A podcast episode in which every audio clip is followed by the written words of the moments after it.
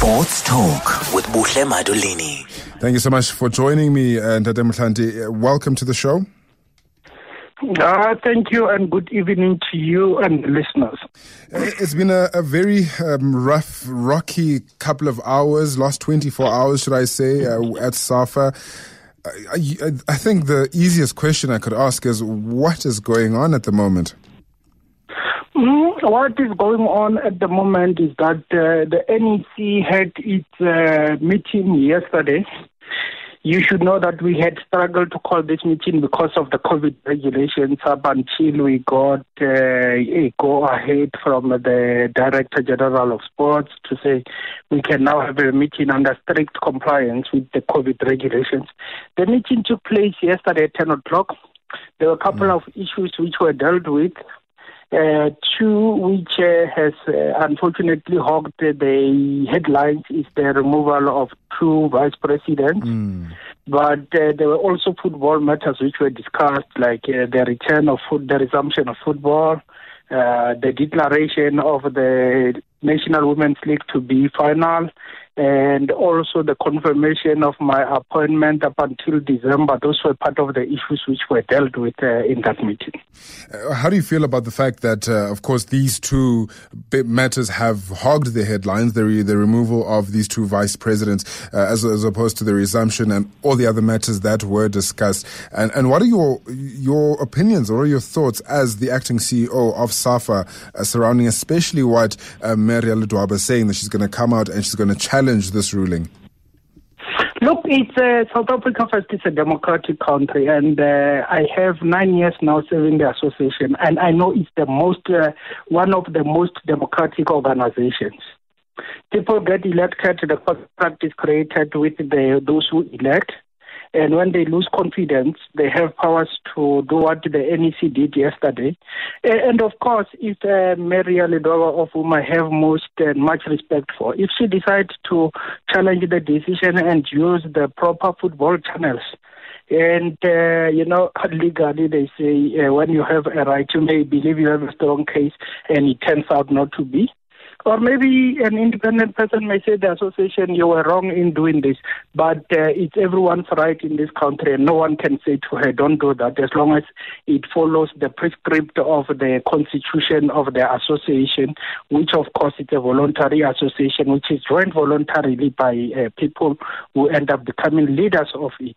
Yes, um, of course. So, and I appreciate that answer. Let's look at your appointment, which was one of the uh, matters that were finalized in that uh, meeting, that NEC meeting yesterday. Um, of course, it's just an acting role. You mentioned that it's until the end of December. There's so much happening, almost ironically, because there's so little happening. Um, are there any changes that you plan to implement, or is it just a matter of you want to ride out the year until we get to December without rocking the boat too much? Look, we, we, we have made uh, similar changes and we'll continue to do so. My attitude and approach to this has been change what you can. And as you say, most people are saying uh, this has been baptism of fire. One had thought that because of COVID, we'll not be having much uh, challenges.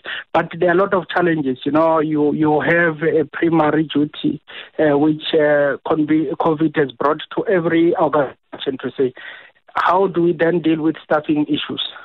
Are we in the right path? Are we not? So that's uh, one of the immediate uh, thing which I'm busy with. But of course, the resumption of football also requires us to have a very strong planning because we don't know when uh, COVID is going to loosen up. And you, you you are likely to have conge- co- uh, congestion of fixtures, so you need a proper planning. So together with the team of uh, managers, we are sitting on daily basis to say what do we do. We plan for the future because part of the resolution of the NEC was that all amateur leagues need to play to a completion. So you don't need when you are told that uh, you can play that you don't have a plan. So those are things which one is busy with, and of course to look at the well-being of members. To say uh, regions uh, should not perish because of COVID-19. You need to find ways of keeping them alive, and how do you keep them alive? Is to check if they are safe, is to check if uh, uh, they are still doing the plan, because it will be fruitful, uh, fruitful to plan on top, and find that regions are not planning for their lower leagues. So you keep in touch with uh, this constituency of football. Let's quickly talk about that resumption. Uh, by the way, if you've just tuned in, it's Tebogo Motlanthe, the acting SAFA CEO on the line. Uh, that resumption of football, some would say, um, is that it's taking a little long. Uh, we've seen the other leagues across the world. Of course, uh, we know that we're not sitting in the same uh, you know, environment as, say, a Germany and Italy or whatever other league it is. But it, it seems like the decision making is taking a little long. Do we know what the holdup is? Do we have an idea of when we might see training even resuming? Look, as FIFA gave guidelines to all member associations, it said the respective governments have a final say. And I will say the government has now uh, gazetted that uh, the return to training has been fully gazetted. Now clubs need to comply and start training. And of course, we'll wait on the government. It's unfortunately beyond uh, football now because even FIFA itself says you need to go, uh, you need uh, the government because there are lives involved here. So we are waiting for the government. We all know that uh, it's a common cause now. In the Gazette, it says contact sport will not play under level three. So we keep on hoping that when we go to level two, maybe the government will say it's ready to play.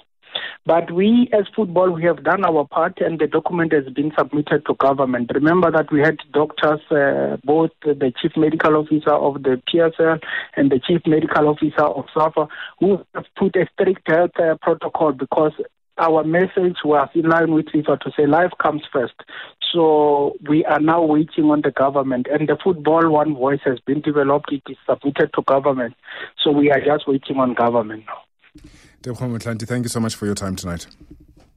Thank you. It is the acting CEO of SAFA.